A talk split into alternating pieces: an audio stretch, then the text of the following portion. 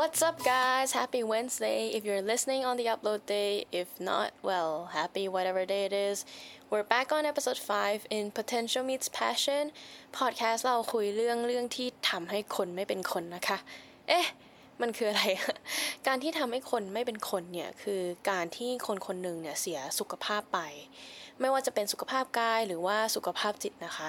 ถ้าแขนขาเราไม่แข็งแรงก็เหมือนกับเรา lose freedom ของเราไปเนาะเช่นเดียวกับถ้าหัวใจและจิตใจเราไม่แข็งแรงเนี่ยเราก็ lose freedom ในอีกรูปแบบเหมือนกัน แบบในหัว I seriously think it's funny that there's physical education class but there's no mental education class when we are both equally important like เขาไม่คิดหรอว่าสมองกับร่างกายมัน connect กันอะ วันนี้แอนนี่อยากมา introduce topic หนึ่งที่แอนนี่คิดว่าหลาย ๆ คนเนี่ยอาจจะไม่เคยถูกสอนหรือว่าเป็นคอนเซปที่ไม่ค่อยถูกพูดถึงในในประเทศไทยในสังคมไทยให้เราเข้าใจกันเท่าไหร่นะคะ but this concept is damn crucial because it is the path to freedom for many including me as well uh, so boundaries you know หรือขอบเขตในชีวิตนั่นเอง นั่นคือสิ่งที่พอดแคสต์เราจะคุยกันวันนี้นะคะ ขออนุญาตใช้คำว่า boundaries อย่างเดียวละกัน boundaries เป็น concept ที่ถูกมา establish มาไม่นาน แค่ปี 1980 เองค่ะ ก็ 50 ปีอะไรอย่างงี้มั้ง ความหมายของ boundaries จริง ๆ เลยอะ ก็คืออาณาจักรจิต อันนี้คำนี้นี่คิดขึ้นมาเองนะคะ ไม่รู้เหมือนกันว่าภาษาไทยมันคืออะไร หมายความว่าอะไรนะคะ ใน episode นี้แอนนี่จะขอ establish example boundaries ด้วยการ storytelling ให้เห็นภาพละกันนะคะ โจอี้เป็นลูกผู้ชายคนเดียวของครอบครัวตระกูลโจ และตั้งแต่เด็กพ่อแม่ก็ได้ให้ห้องนอนกับเขา ตั้งใจจะฝึกให้โจอี้นั้นนอนคนเดียว มีความ independent ในระดับหนึ่ง โดยที่พ่อแม่บอกโจอี้ว่า ห้ามล็อกประตูนะ ถ้าเกิดอะไรขึ้นพ่อแม่จะได้เข้าไปช่วยทัน จอี้เป็นเด็กที่ค่อนข้างจะเชื่อฟังพ่อแม่ แต่ลึกๆแล้วเขาก็มีความคิดเป็นของตัวเองอยู่เหมือนกัน บางครั้งที่โจอี้อยู่ในห้องเฟซไทม์กับเพื่อนอยู่เนี่ย พ่อเขามักจะเดินเข้ามาโดยไม่เคาะประตูเลย ในทั้งที่โจอี้อะกำลังคุยกับเพื่อนอยู่อยู่ในระหว่างคอนะ พฤติกรรมอย่างเงี้ยเป็นพฤติกรรมที่ปกติในบ้าน บางครั้งพ่อเขาคิดจะเรียกโจอี้ออกมาจากห้องแบบเปิดประตูเข้ามาแล้วเออโจอี้ออกมาดิ โดยที่เขาไม่คำนึงถึงสิ่งที่ โจอี้จะทำอยู่เลย เพราะว่าคำสั่งของพ่อมันสำคัญกว่า อะไรก็ตามที่โจอี้ทำอยู่ เขาก็ต้อง drop แล้วก็ทำตามที่พ่อหรือว่าต้องรับแขกพ่อเข้ามาทันที ในทางทางที่เขาไม่พร้อม ถึงเขาจะลำคาญพ่ออยู่นิดหน่อย แต่เขาก็ไม่ได้คิดว่าเออมันเป็นเรื่องใหญ่ แล้วก็ยวนยวนไปตลอด มันอาจจะทำให้โจอี้รู้สึกว่าเขาไม่ค่อยมีความเป็นส่วนตัวเท่าไหร่ ในทางทางที่เขามีห้องเป็นของตัวเอง วันหนึ่งนะคะโจอี้ก็ได้ตั้ง status message บนไลน์เล่นๆกับเพื่อนว่า ไอ้หอยมึงตาย จู่ๆสายจากพ่อก็เข้ามา พร้อมกับน้ำเสียงที่ขึ้นจัดเลย โจอี้ลูกเขียนสิ่งนี้ได้ไง นี่มันบ้า ถ้าเพื่อนพ่อหรือคนอื่นเห็นเขาจะหาว่าพ่อไม่สั่งสอนลูกนะ ลูกลงมันออกเดี๋ยวนี้เลยนะโจอี้พยายามอธิบายให้พ่อฟังว่ามันเป็นเกมที่เขาเล่นกับเพื่อน ว่าถ้าใครแพ้เนี่ย มันต้องทำตามกฎกติกานั้น พ่อโจอี้ตอบกับว่าอะไรรู้ไหมเพื่อนคนไหน ถ้ามันให้ลูกทำอะไรแบบเนี้ย ก็เลิกคบมันซะ แล้วพ่อก็ตัดสายทิ้งไป ปล่อยให้โจอี้งงกับตัวเองว่า สรุปเขาควรจะทำให้พ่อเขามีความสุข หรือเขาควรจะ uphold integrity คำพูดของเขากับเพื่อนกันแน่ นี่ยังไม่รวมถึงความงงว่า ต้องคบเพื่อนต่อหรือไม่คบเพื่อนต่ออีกนะคะ เนี่ย ครอบครัวโจมักจะมีการนัดเจอญาติตลอดทุกเดือน บางเดือนจะเป็นการหอบะจ่างไหว้ตีจูเอียกินข้าวที่บ้านอาม่า ไปบ้านพักตากอากาศที่วังน้ำเขียว และอีกร้อยแปดงานหันษาที่เป็นข้ออ้างให้ญาติมาเจอกัน หากรวมแต่ละงานของฝั่งพ่อและฝั่งแม่บ้าง บางเดือนโจอี้จะไม่ได้วีเกนเป็นของตัวเองเลย โจอี้ไม่ค่อยชอบปฏิเสธพ่อแม่เขาเพราะแม่ชอบบอกว่าไปหามาของป้าบ่อยแล้ว แล้วทำไมไม่ไปหาคุณยายบ้าง ส่วนฝั่งอาม่าของป้านี่ไม่ต้องถามเลยสำหรับคนจีนครอบครัวมาก่อน และทุกอย่างมาทีหลัง รวมถึงเวลาอ่านสอบ และงานปั้น pottery project ที่โจอี้ตั้งใจทำมาก ๆ เป็นของตัวเองด้วยนะ แม่บอกว่าดินมันปั้นเมื่อไหร่ก็ได้ลูก แต่คุณยายอาจจะอยู่อีกไม่นานนะ โจวี่จึงปฏิเสธไม่ได้ทุกครั้งที่แม่พูดแบบนี้ ถึงครั้งไหนที่เขาจะ say no ได้ลึกๆข้างในเขาก็แอบรู้สึกผิดไม่ได้อยู่ดี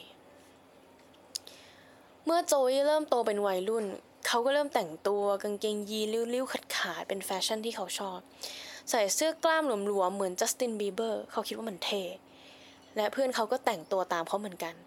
ช่วงนี้เขาแบบป๊อปที่สุดในโรงเรียนเลย ด้วยวิสัยทัศน์การแต่งตัวของเขาและทัศนคติ cool ๆที่ทำให้เขาได้แฟนสาวมาด้วย โจวี่ไม่กลัวที่จะพาแฟนเขากลับมาบ้าน เขาเชื่อว่าพ่อแม่เขาน่าจะอยากรู้จักแฟนเขาดี เพราะพ่อแม่บอกเสมอว่า ถ้ามีแฟนให้เอามารู้จักนะลูก แต่แล้ววันที่โจวี่เอาสเตลล่ากลับมาบ้าน พ่อแม่เขาชักสีหน้าใส่ ภายใต้มื้อค่ำเงียบๆ และกลบเกลื่อนด้วยการถามสเตลล่าว่าที่บ้านสเตลล่าทำธุรกิจอะไร แล้วพอสเตลล่ากลับบ้านไป โจวี่ก็เข้าไป confront พ่อแม่ว่า เกิดอะไรขึ้น พ่อตอบกลับด้วยน้ำเสียงเย็นชาว่าสเตลล่าเขาแต่งตัวไม่ดีเลยนะ โจวี่ลูกจะคบผู้หญิงที่ใส่สายเดี่ยวกางเกงขาสั้นเหรอ มันเป็นเพราะลูกแต่งตัวอย่างนี้ใช่ไหมลูกถึงได้ผู้หญิงแบบนั้นมา พ่อไม่พอใจมากนะ พร้อมกับหันไปบอกแม่ ให้กำจัดเสื้อกล้ามและกางเกงยีนริ้วๆออกจากตู้เสื้อผ้าลูกให้หมด ถึงเขาจะไม่ได้บอกให้โจวี่เลิกคบกับสเตลล่าโจวี่ก็รู้ว่ามันคือสิ่งที่พ่อแม่ต้องการ และมันเป็นเรื่องจริง เมื่อตอนที่โจวี่ได้บอกข่าวกับแม่ว่าเขาโสดแล้ว แม่ดีใจแทบน้ำตาจะไหลแล้วบอกว่า ลูกทำเพื่อแม่ใช่ไหมจ๊ะลูก โจวี่พยักหน้าและเดินกลับไปเข้าห้องนอนตัวเองแบบเงียบเฉย จบเรื่องเล่าวันนี้นะคะกำลังมันเลยว่าอะอยากรู้ว่ามีใคร relate ได้บ้าง ให้เขียนลงมาในพอหรือคอมเมนต์กันด้านล่างเลยนะคะ อยากรู้ว่าฟังแล้วรู้สึกยังไง ได้ยินเสียงนกไหมคะอันที่อัดอยู่ที่เขาใหญ่นะคะ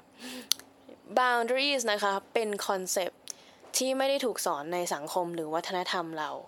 หรือใน school curriculum แต่อันนี้เชื่อให้ตายเลยว่า การที่ you จะสร้างมนุษย์ที่มีจิตที่แข็งแกร่งขึ้นมาคนหนึ่งเนี่ย เขาต้องเข้าใจ boundaries และ practice มันให้ได้ดี แต่สังคมเรากลับกันนะคะ สนับสนุนการละเมิด boundaries อย่างในชีวิตของโจวี่ค่ะทุกคนเห็นได้ชัดว่า ตัวตนของโจวี่เขาถูก invade ตลอดเวลาจากพ่อแม่ที่ไม่เข้าใจ concept ของ boundaries จึงมี saying ว่า Asians don't have privacy อันนี้ว่าคนเอเชียนอะ privacy สูงมากเลยนะคะ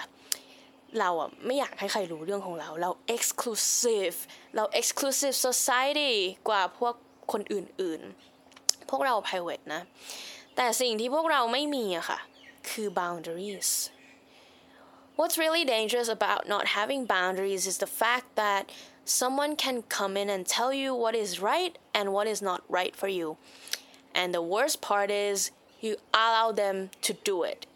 เราสามารถเทสตัวเองได้นะคะ ว่าเรามีหรือไม่มี boundaries โดยการถามตัวเอง ง่ายๆเลย 3คำถาม 1. เราปฏิเสธคนเป็นไหม 2. เรารู้สึกเกรงใจบ่อยไป จนไม่สนใจความรู้สึกตัวเองไหมเหมือนกับแปลว่า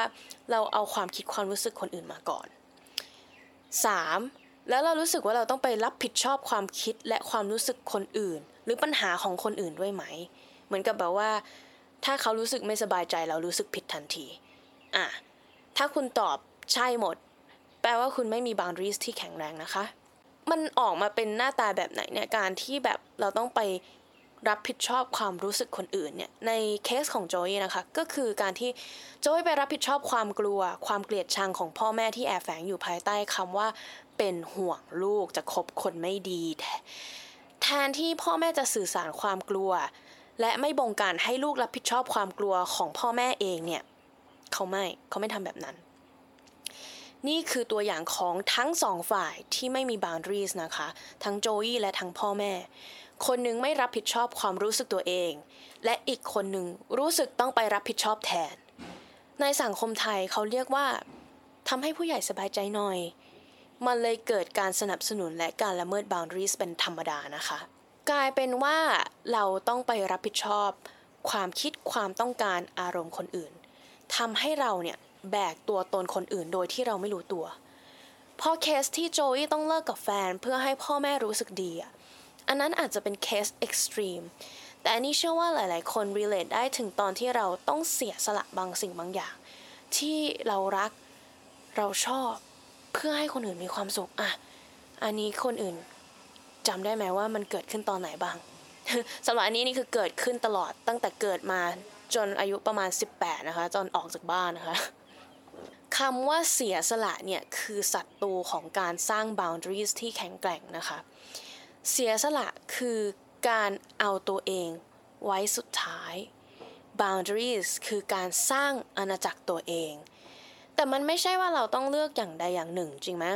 สองอย่างเนี่ยสามารถเกิดขึ้นได้พร้อมๆกัน เพราะ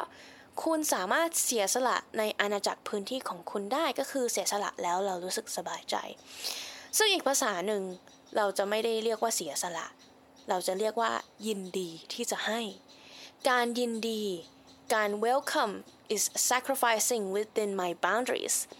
ภาษาอังกฤษมันก็จะแปลว่าแบบมัน mutually exclusive ก็คือ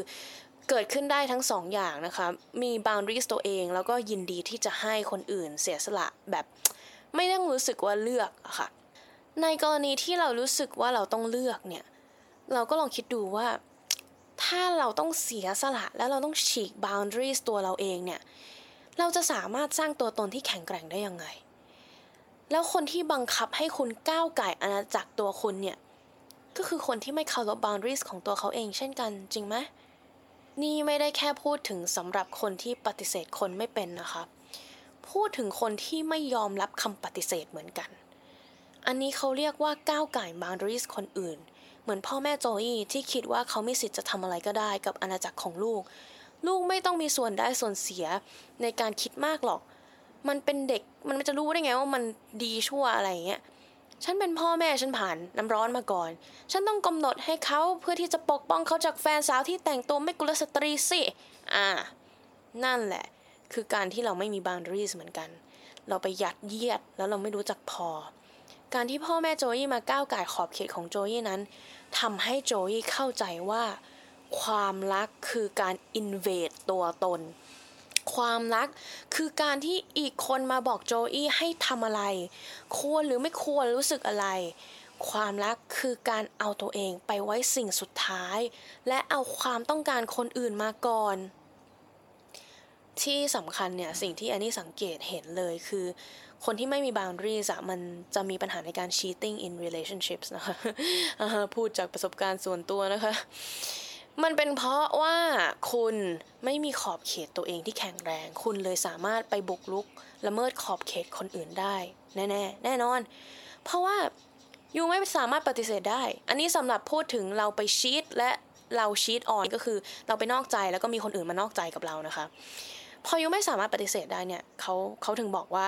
คนที่นอกใจหรือว่าคนที่ไปมีคนอื่น ไม่ว่าจะไปซื้อกินจะคืออะไรก็คือแบบ ผิดกติกาที่ตกลงไว้กับแฟนอะว่าง่ายๆ คนที่ชีตอะคือคนที่ใจอ่อน ไม่รู้ใจอ่อนกับอะไรนะอาจใจอ่อนกับเพื่อนเพื่อนเรียกไปตีสาวอะใจอ่อนพอเห็นผู้ชายน่ารักก็อยากไปทันที ไม่ไม่ได้ใจอ่อนกับใครเลย มันใจอ่อนกับตัวเอง เพราะอะไร เพราะเราถูกสอนให้ยอมไงคะยอมไม่เลิก ยอมอดทนไม่ต้องมีความสุข ยอมรักไปในทั้งทั้งที่มันก็ไม่ได้ดีขนาดนั้นอะ เสร็จแล้วก็ยอมไปหลงรักคนอื่น ชีวิตไม่ได้เป็นของกูเลย แต่ตกเป็นเหยื่อของสภาพแวดล้อมทั้งนั้น คนรอบข้างจะคิดยังไงกับฉันจะทำอะไรกับฉันจะกำหนดอะไรให้ฉันอีก เพราะฉันกำหนดชีวิตตัวเองไม่ได้ ไม่ค่อยมีอิสระเลยนะคะ ชีวิตแบบนี้ ในตัวแอนนี่เองเนี่ยปัญหาที่เจอหลักๆ กับการที่ตัวเองไม่มี boundaries เลยคือ เราจะแบกความทุกข์คนอื่น เราคิดว่าเราต้องรับผิดชอบอารมณ์เขาอย่างเหมือนกับว่า ถ้าน้องชายอารมณ์ไม่ดีพออันนี้เริ่มคุยกับเพื่อนที่เขาไม่ชอบอะไรอย่างเงี้ยค่ะ อันนี้ก็จะนอนไม่หลับแล้วนะแล้วก็จะเริ่มคิดว่าเฮ้ยเราต้องเลิกคุยกับเพื่อนคนนี้ป่าวะเพราะเรากำลังทำให้น้องชายเราโกรธอยู่หรือว่าไม่สบายใจ ซึ่งคอนเซปต์เนี่ยนี่เชื่อว่าสังคมไทยสั่งส่งเสริม การแบ่งพักแบ่งพวกในทางทางที่เขาไม่ได้ทำอะไรให้ยูเลยนะ แต่ยูต้องเกลียดเขา เพราะว่าคนที่ยูรักเกลียดเขาเหมือนกัน อันนี้แหละคือการที่เราลองปฏิเสธสิ่งที่เราไม่จำเป็นต้องรับผิดชอบก็ได้ไหม อย่างทำไมโจวี่ต้องมารับผิดชอบการตัดสินผิดๆของพ่อแม่เขากับแฟนสาวเขา แล้วคนที่ไม่มี boundaries อย่างโจวี่อะ ก็จะใช้ชีวิตวันๆล่าความสุขพ่อแม่ ถามจริงว่ามันจะมีวันพอไหม ถึงจุดไหนที่โจวี่จะลุกขึ้นมาบอกกับตัวเองได้สักทีว่า ถึงพ่อแม่จะไม่มีความสุข แต่ฉันต้องเดินไปในทางของฉัน อย่าลืมว่าการที่อยู่คุกคาม boundaries ของลูกคุณ คุณกำลังสั่งสอนให้เขายอมรับการคุกคามนี้ จากคนอื่นด้วยเหมือนกัน มันไม่โอเคนะคะ หากเราสามารถสร้างอาณาจักรตัวเองที่แข็งแกร่ง ให้ตัวเองได้เนี่ย concept ของ boundaries ชีวิตเราจะเป็นยังไง ถ้าสามารถกำหนดได้ ว่าเฮ้ยความรู้สึกคนอื่นมันไม่กระทบฉันละ ในทางที่ทำให้ฉันแย่ไปด้วยนะ ฉันไม่เศร้าตอนที่เขาเศร้า แต่ฉันสามารถคุยกับเขา ให้เขาหาย ฉันสามารถเป็นตัวของตัวเองได้ อย่างเนี้ยเขาเรียกว่า living a healthy life with boundaries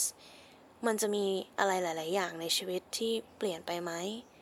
Would you still make the same decisions you did today คุณจะสามารถเห็นตัวตนตัวเองที่ชัดขึ้น โดยที่คุณไม่ได้ถูก influence จากคนอื่นได้หรือเปล่า ก่อนจากไปนะคะอันนี้จะให้ทิปสั้นๆ ในการสร้าง boundaries ให้ตัวเองนะคะ 1. สังเกตให้ชัดว่าตอนไหนเราปฏิเสธคนไม่เป็น 2. สังเกตว่าทำไม เรากลัวอะไรอยู่ กลัวความคิดอะไรจากเขาอยู่ 3. ลองถามตัวเองว่า ความคิดนั้นเป็นความคิดของเขาจริงๆ หรือเป็นความคิดของเรา 4. แล้วถ้ามันเป็นความคิดของเขา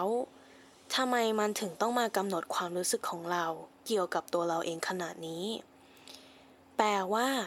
เราไม่มีความคิดที่ชัดเจนเกี่ยวกับตัวเราเองหรือเปล่า เรากลัวที่จะสร้างจุดยืนเกี่ยวกับตัวเองหรือเปล่า เราเริ่มทดแทนความคิดของคนอื่น ด้วยความคิดของตัวเราเองได้ไหม เราให้ความสำคัญตัวเองมากขึ้นได้ไหม หรือว่า เราทำไม่ได้ เพราะว่า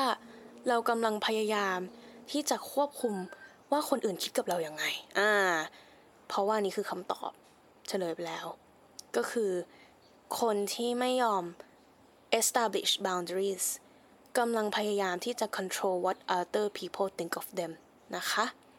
เมื่อไหร่ก็ตามที่เราหยุดเป็นเหยื่อความคิดเห็นของคนอื่น เราก็จะเริ่มมีการสร้าง boundaries ตัวเองได้แข็งแรงมากขึ้น